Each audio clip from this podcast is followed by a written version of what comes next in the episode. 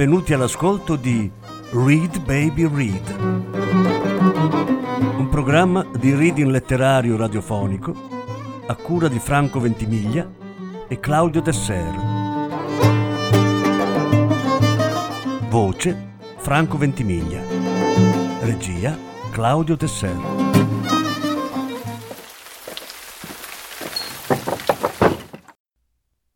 Julio Cortasar il persecutore.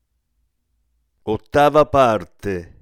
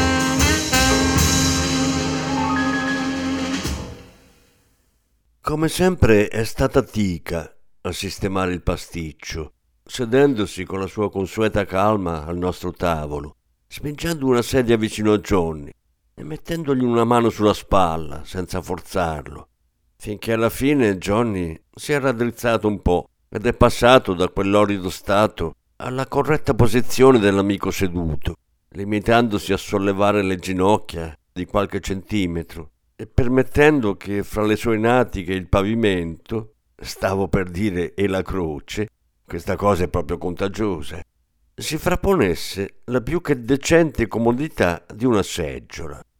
La gente si è stancata di guardare Johnny, lui si è stancato di piangere e noi di sentirci come cani.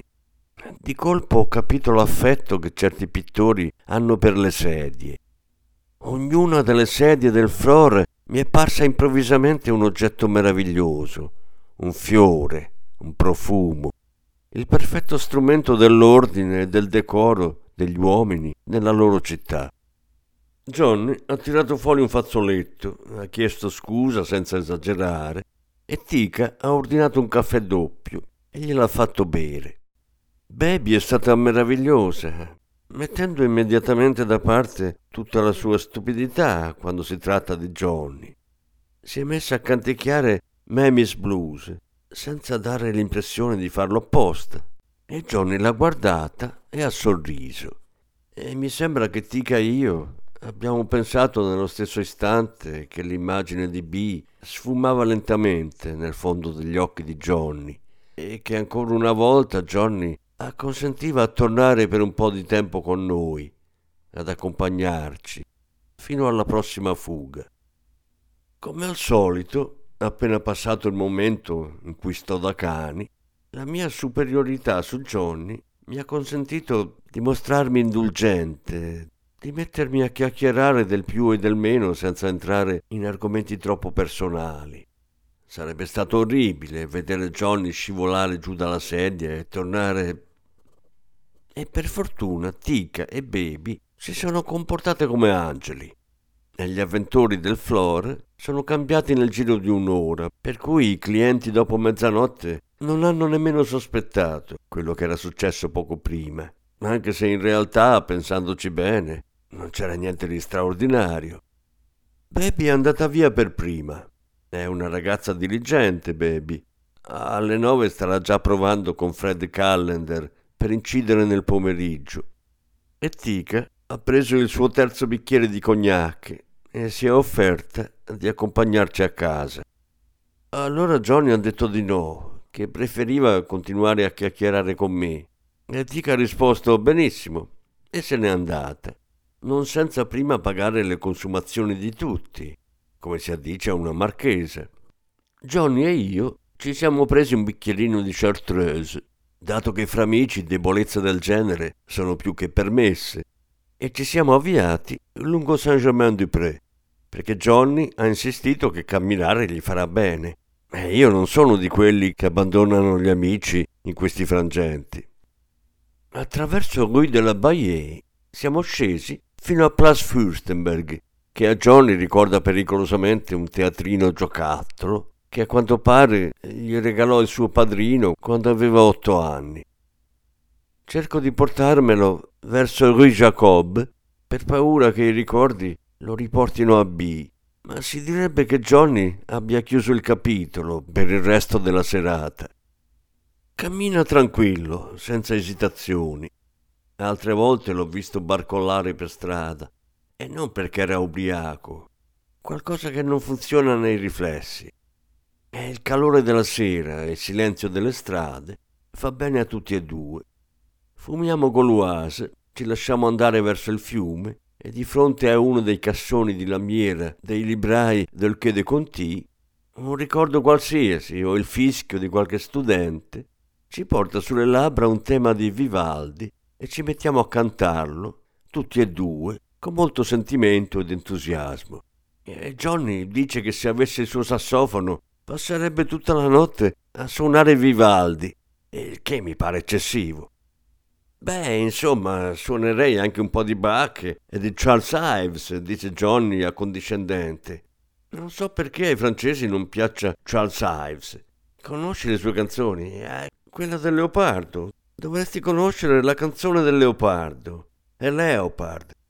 E con la sua debole voce tenorile attacca a cantare il leopardo ed è inutile dire che molte delle parole che canta non sono assolutamente di Charles Ives, cosa di cui d'altronde a Johnny non importa niente, finché è sicuro di cantare qualcosa che gli piace. Alla fine ci mettiamo a sedere sul parapetto di fronte a Rue Gillecoeur e ci fumiamo un'altra sigaretta, perché la serata è magnifica e fra un po' il tabacco ci obbligherà a entrare in un caffè e bere una birra e già ce la pregustiamo, Johnny e io. Quasi non gli presto attenzione quando nomina per la prima volta il mio libro, perché subito torna a parlare di Charles Ives e di come spesso si è divertito a introdurre temi di Ives nei suoi dischi, senza che nessuno se ne accorgesse, nemmeno lo stesso Ives, suppongo. Ma dopo un po' mi metto a pensare alla faccenda del libro e cerco di riportarlo sull'argomento. Oh, ne ho letto qualche pagina, dice Johnny. A casa di Tica parlavamo molto del tuo libro, ma io non capivo neanche il titolo. Ieri Art mi ha portato l'edizione inglese e allora ci ho capito qualcosa. Mi pare molto bello il tuo libro. Assumo l'atteggiamento naturale in questi casi, mescolando un modesto distacco con una moderata dose di interesse, come se la sua opinione stesse per rivelarmi, a me l'autore, la verità intorno al libro. È come in uno specchio, dice Johnny. All'inizio credevo che leggere quello che altri scrivono su di te fosse più o meno come guardare te stesso e non allo specchio. Ammiro molto gli scrittori, è incredibile le cose che dicono. Tutta quella parte sulle origini del bebop.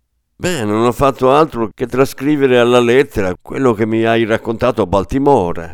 Dico, giustificandomi senza sapere di cosa. Sì, c'è tutto, ma in realtà è come in uno specchio, si ostina Johnny. Che cosa vuoi di più? Gli specchi sono fedeli. Mancano cose, Bruno, dice Johnny. Tu te ne intendi molto più di me, ma mi sembra che manchino cose. Quelle che ti sarai dimenticato di dirmi. Replico piuttosto piccato. Questo scimmione selvaggio è capace di... Bisognerebbe parlare con Delaunay sarebbe un peccato che una dichiarazione imprudente sciupasse un sano impegno critico che... Per esempio il vestito rosso di là, sta dicendo Johnny. E in ogni caso sfruttare le novità di stasera per introdurle in una nuova edizione non sarebbe niente male. Aveva come un odore di cane, sta dicendo Johnny, ed è l'unica cosa che vale in quel disco.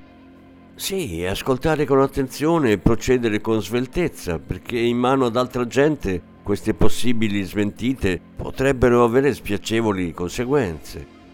E l'urna di mezzo, la più grande, piena di una polvere quasi azzurra, sta dicendo Johnny. È così simile a un portacipria che aveva mia sorella. Finché non si va più in là delle allucinazioni.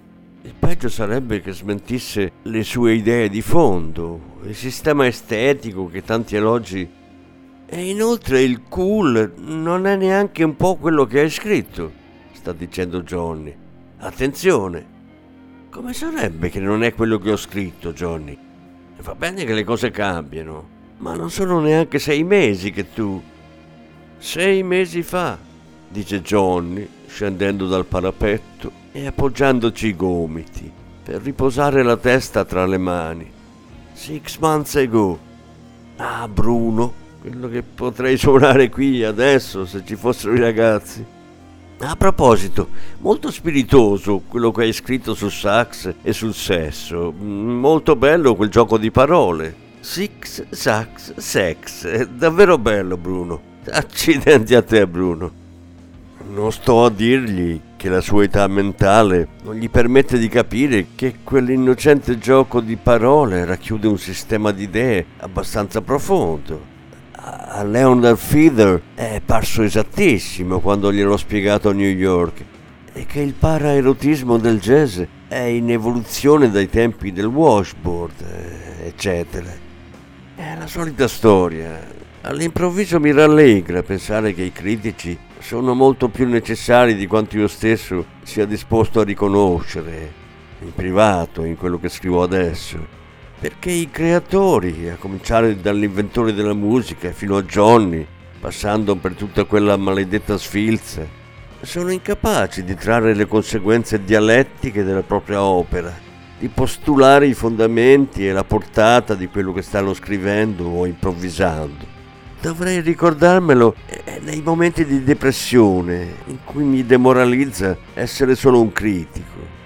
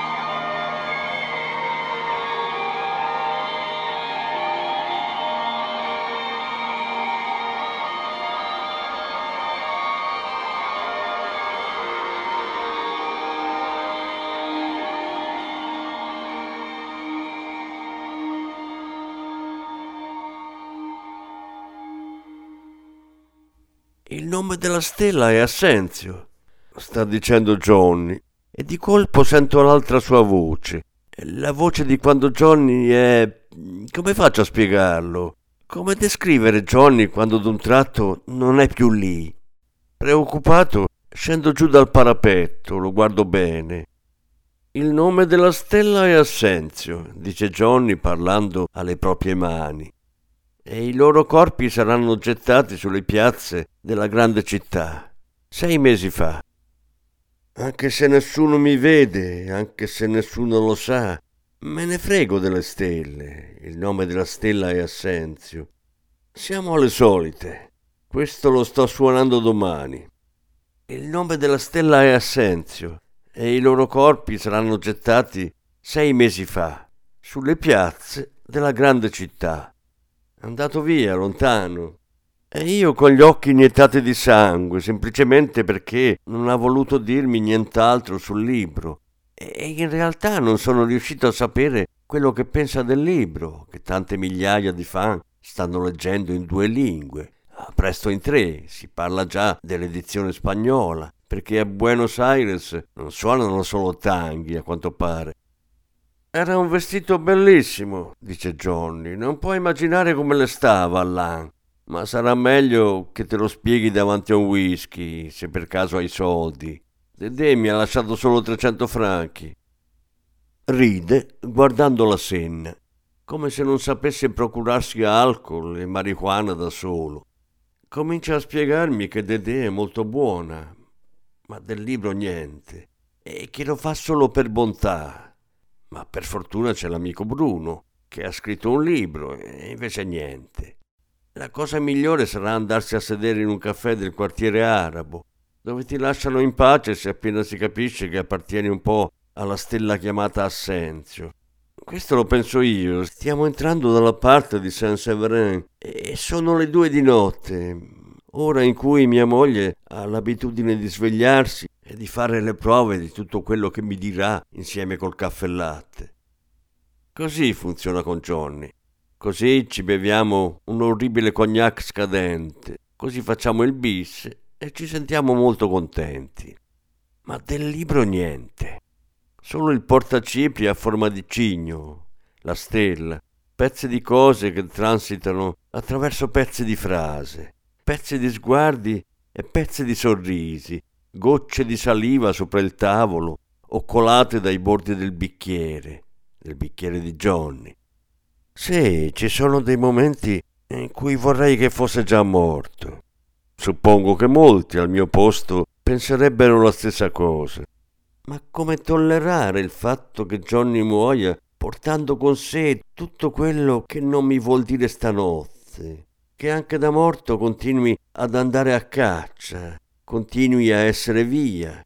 Non so più come scrivere tutto questo.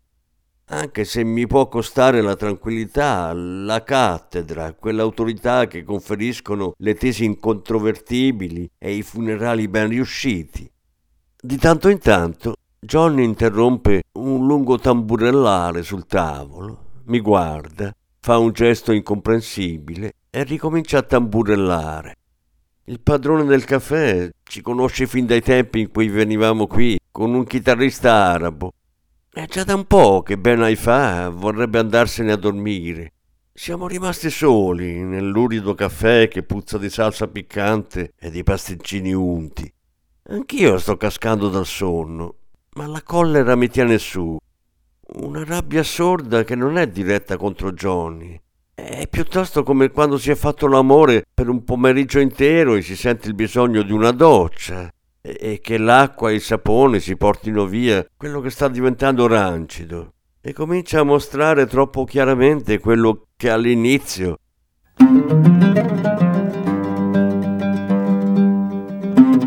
Avete ascoltato Read Baby Read, un programma di reading letterario radiofonico a cura di Franco Ventimiglia e Claudio Tesser.